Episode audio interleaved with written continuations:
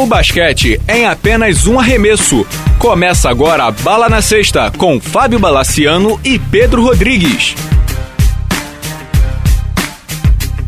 Amigos do Bala na Sexta, tudo bem? Voltando aqui com o podcast, o podcast Bala na Sexta, dessa vez para fazer um podcast homenagem, um podcast especial, podcast sobre Steve Nash. Steve Nash, armador canadense de 41 anos que se aposentou, anunciou aposentadoria através de uma carta muito bonita que ele divulgou no The Players Tribune, que é um site em que jogadores escrevem seus textos sem a necessidade de ter um jornalista envolvido no meio. Se despede como um dos melhores armadores de todos os tempos, isso eu acho que ninguém tem dúvida. É para esse programa especial eu tenho aqui além do Pedro Rodrigues, que é a figura conhecida do podcast, tem o Renan Ronche, que a partir de agora inaugura, digamos assim, a sessão de leitores barra ouvintes, participa aqui do podcast, e o jornalista Luiz Araújo, que agora está de casa nova. Luiz, pode falar do seu blog também. Boa tarde, bom dia, boa noite. E queria que você falasse um pouco do Steve Nash aí, do que ele representou para o basquete, que posição você o coloca no ranking dos melhores armadores, se é que é possível colocá-lo. Olá, tudo bem? Prazer participar desse bate-papo sobre o Steve Nash, um dos jogadores que eu mais gostei de, de ver jogar jogar nos últimos tempos, certamente. Eu não sei que posição ele poderia ser colocado no ranking histórico, porque simplesmente porque eu tenho uma dificuldade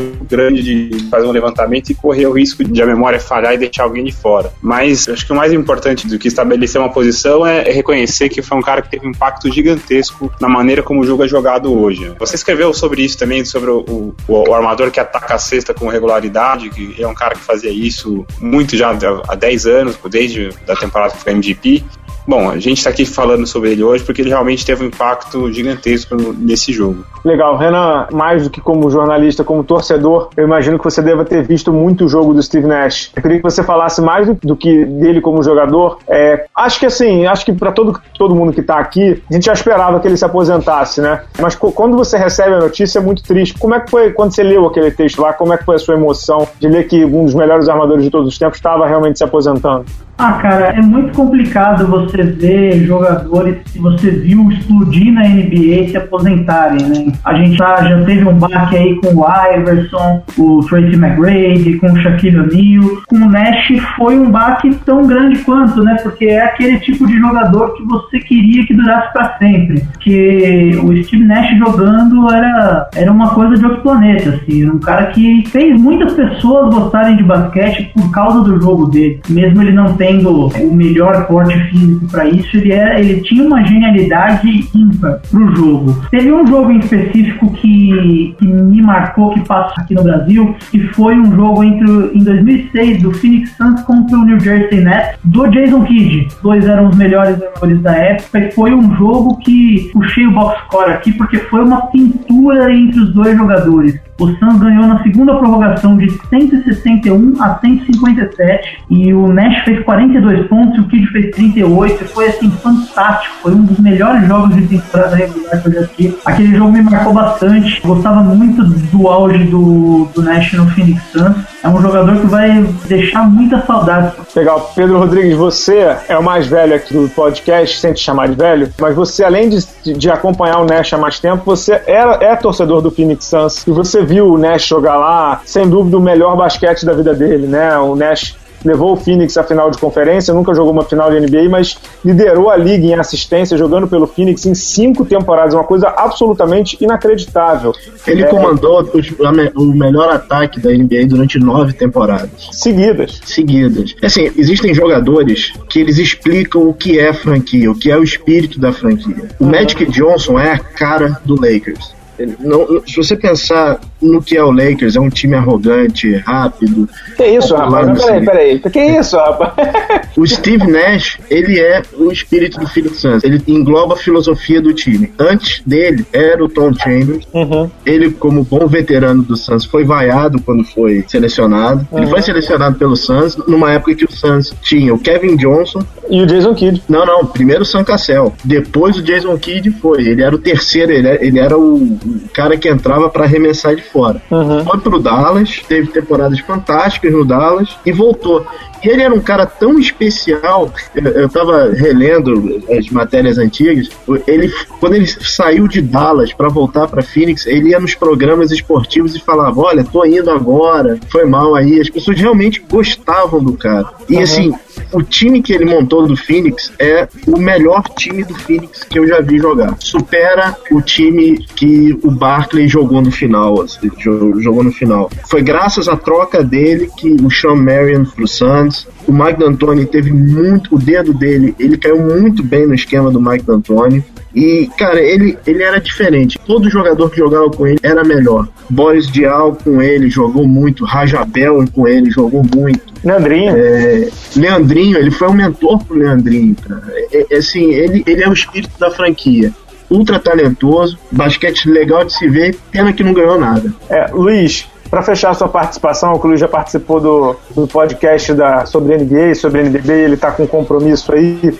Essa é uma pergunta muito difícil e, e, o Mark Stein foi muito feliz quando ele perguntou isso ao Steve Nash. E imagino, assim, a gente que é jornalista, é muito difícil perguntar isso no momento em que o Mark Stein perguntou, ou seja, depois do Nash anunciar a aposentadoria, e ele perguntou pro Nash se não ter ganho um título, digamos assim, diminuir um pouco do que foi a carreira dele. O Nash foi muito sincero ao dizer que sim, que ele sempre buscou isso apesar de ter entrado na NBA, não pela parte dos fundos, porque não é bem isso, mas ele entrou na NBA vindo da Universidade de Santa Clara, que é uma universidade que não é muito conhecida no basquete, não forma tantos jogadores assim. E ele foi reserva do Santos, como o Pedro citou. Eu estava até pegando aqui o elenco do Santos, que ele entrou em 96, 97. Ele não era o terceiro armador, não, ele era o quarto armador, porque tinha o Kevin Johnson, Sam Cassell Jason Kidd e ele. E ele se tornou um dos melhores de todos os tempos. Agora, Luiz, para fechar a tua participação e já agradecendo aí, é, até que ponto não ter um título tira alguma coisa do brilho do Nash ou não tira nada? Tirar o brilho acho que não tira. Ter um título é importante para a carreira de, de, qualquer grande jogador, mas não, não, é tudo. A gente for pegar um exemplo que me vem à cabeça o primeiro do Karl Malone,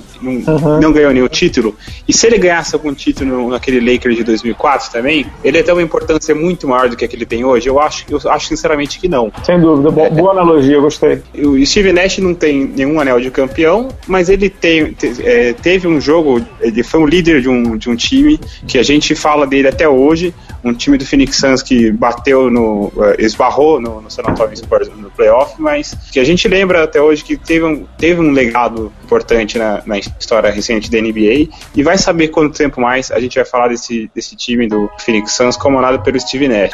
A maneira como ele via o jogo de essas assistências que ele dava, a maneira dele encontrar espaço para achar o cara mais bem posicionado para arremesso, são todas coisas que hoje, de uma maneira geral, no jogo coletivo de qualquer time, busca fazer isso. A gente fala muito em, em times que, que buscam rodar a bola até achar o cara certo, que, que buscam abrir espaço na defesa adversários, e ele é um cara que fazia isso como ninguém. E agredir o garrafão para achar a gente aberta, para dar a bola para o Studamar, enterrar na cabeça de quem aparecesse. Então, o título não veio, seria se, se ele ganhasse um título com aquele Phoenix Suns, talvez esse time seria ainda mais marcante do que é hoje, mas não diminui a importância dele como, como todo, porque ele deixou coisas que, que a gente continua falando e vai continuar falando ainda por algum tempo individualmente é um dos grandes armadores que a gente viu jogar. Então seria legal ele ter um título, mas não, não acaba com o peso dele. Né? É isso aí. Luiz, muito obrigado, viu? A gente continua aqui, mas já te agradeço por toda a participação aqui, viu, cara? Muito obrigado. Um abraço aí. Valeu, Bar. Abraço, abraço a todos. Renan, pra gente fechar aqui um pouco desse, dessa questão do Nash, falou do jogo contra o Jason Kidd e tal. Tem uma passagem do Nash que também me chama muito a atenção, que foi antes dele ir para Phoenix, onde ele realmente se tornou um dos melhores de todos os tempos, que foi ele em Dallas, que ele jogou num timaço de Dallas, num timaço uhum. de Dallas, que foi com o Dirk Nowitzki, com quem ele praticamente começou na NBA, sob o comando do Don Nelson, era Nowitzki e Michael Finley, que também jogava muita bola ele e Nick Van Exel, sob o comando do Van Exel, do, do Van Exel, do Don Nelson, e era um time que jogava para quase 20 pontos por jogo lá que surgiu o Nash que depois brilharia no, no Phoenix, na sua opinião? Ah, com certeza, Vale. Eu acho que o, o Don Nelson ele teve uma, uma grande participação na carreira do Steve Nash porque foi lá que ele começou a explodir até se virar o cara que ele foi no Phoenix Suns. É, realmente ele jogou num time com pontuadores muito bons. O Michael Finley nessa época era fantástico. O Dirk Nowitzki dispensa comentários. Outro nome interessante que tinha naquela época era o Juan Howard, que, bom, o cara teve uma carreira muito grande, ele ainda tinha uma certa importância no, no time naquela época. Acho que o Don Nelson foi fundamental, é, da mesma forma que o Dennis já escreveu no blog, blog Bola Presa dele a importância do Don Nelson e do, do Mike D'Antoni pro Steve Nash, que deixaram ele correr o sistema, deixaram ele armar o jogo no estilo dele. Acho que foi isso, esse foi um dos principais fatores pro Steve Nash ter florescido na NBA e despontado no Phoenix Suns. É, acho que o Dallas, inclusive, deve se arrepender muito de abrir mão do Steve Nash para tentar copiar o modelo do Spurs e e pesado no Dampier, né? Que foi o que eles contrataram na época. Exatamente. ô, Pedro, eu vou fazer uma pergunta agora para te colocar no fogo. O Nash é um dos melhores armadores de todos os tempos, eu vou repetir isso sempre aqui, mas ele não, não ganhou nenhum título e a gente sabe que a história também é escrita pelos vencedores, né? Ou muito mais escrita pelos vencedores. O Steve Nash, ele, entre aspas, só mudou o jogo, né? A forma como um armador se porta na quadra hoje. Eu li uma entrevista do Stephen Curry falando sobre o Nash, que foi uma das coisas mais lindas que eu já vi de um jogador o outro. Não sei se vocês chegaram a ver, que ele fala que ele, na verdade, o Stephen Curry é a continuação do que o Nash foi, que ele aprendeu muito vendo o Nash jogar. Não sei se chegaram a ver isso, acho que foi até na própria ESPN.com. É, ele tem os números do Nash, né? é, exato, exato para poder chegar um pouquinho mais longe. A pergunta que eu te faço é a seguinte: quando é que um, um, time que joga naquele famoso run and gun, que desde a década de 80 não, não, gera um título, esse, time, esse tipo de jogo do run and gun, do jogo pô, mais acelerado, tá fadado a nunca ganhar um título? Cara, infelizmente a, a história comprova que sim, né? Até mesmo esse, esse movimento do Dallas em, em se livrar do Steve Nash foi um movimento de, de reação ao San Antonio, né?